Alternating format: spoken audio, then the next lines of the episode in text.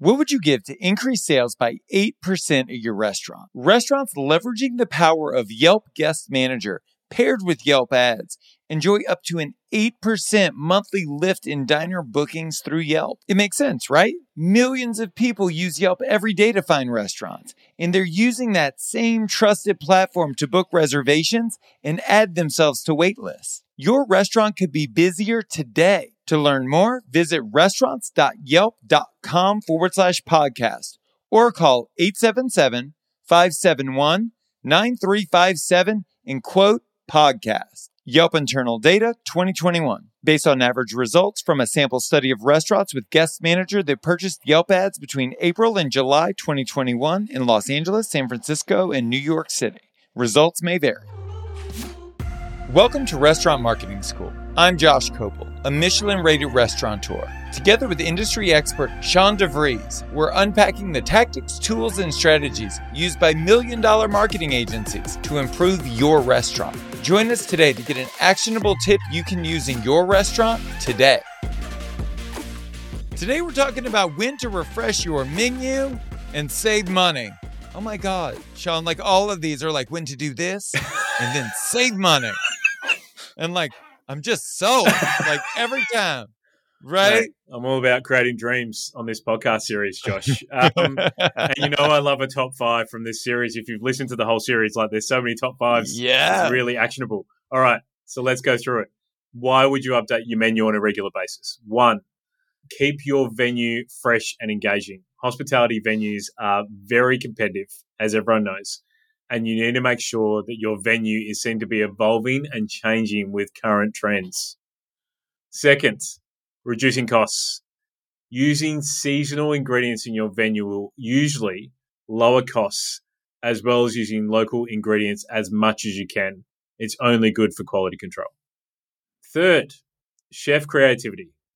It's never been harder to hire great talent, especially chefs with inside the hospitality industry and we all know how creative they are.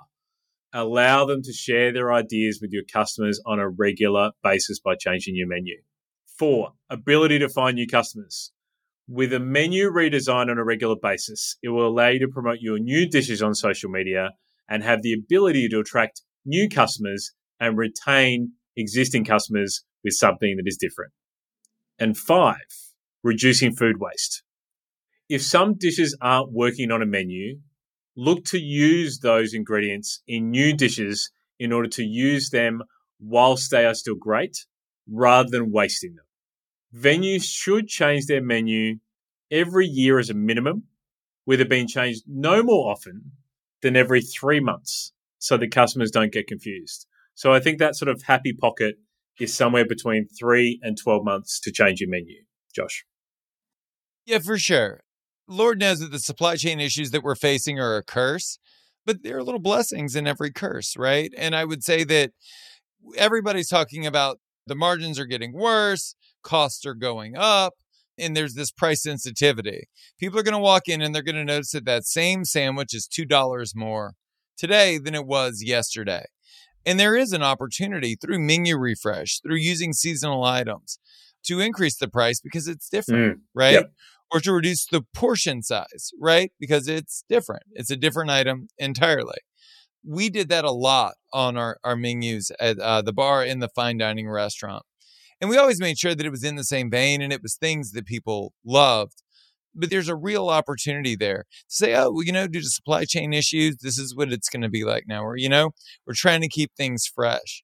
And you also end up with this like long list of menu items that are winners and a long list that are losers. And to speak to a topic that we've brought up before, the real opportunity for research and development is on your specials menu and on your existing menu. Mm-hmm. And that's how you figure out what a winning combination is and what price points work best for your market. Yeah. I mean, the amount of venues that I consult for that have a really big menu and they don't refresh it. And then the first question I'll ask is like, well, what's not selling? And they'll say everything sells. And I'm like, okay, have you looked at your product mix on your point of sale? And they're like, oh, no, no, no, we don't need to do that or whatever. Like, look at your product mix on what is selling on your point of sale. That'll tell you what you can lose from your menu, what you need to evolve and change. And yeah, I'm very much a believer of simplified, small menus and executing it with speed and with consistency. If you want to hear previous episodes or check out our other content, go to restaurants.yelp.com forward slash marketing school. Thank you so much for listening to the show. You can subscribe wherever you get your podcasts. While you're there, please leave us a review. I'm Josh Kopel, and you've been listening to Restaurant Marketing School.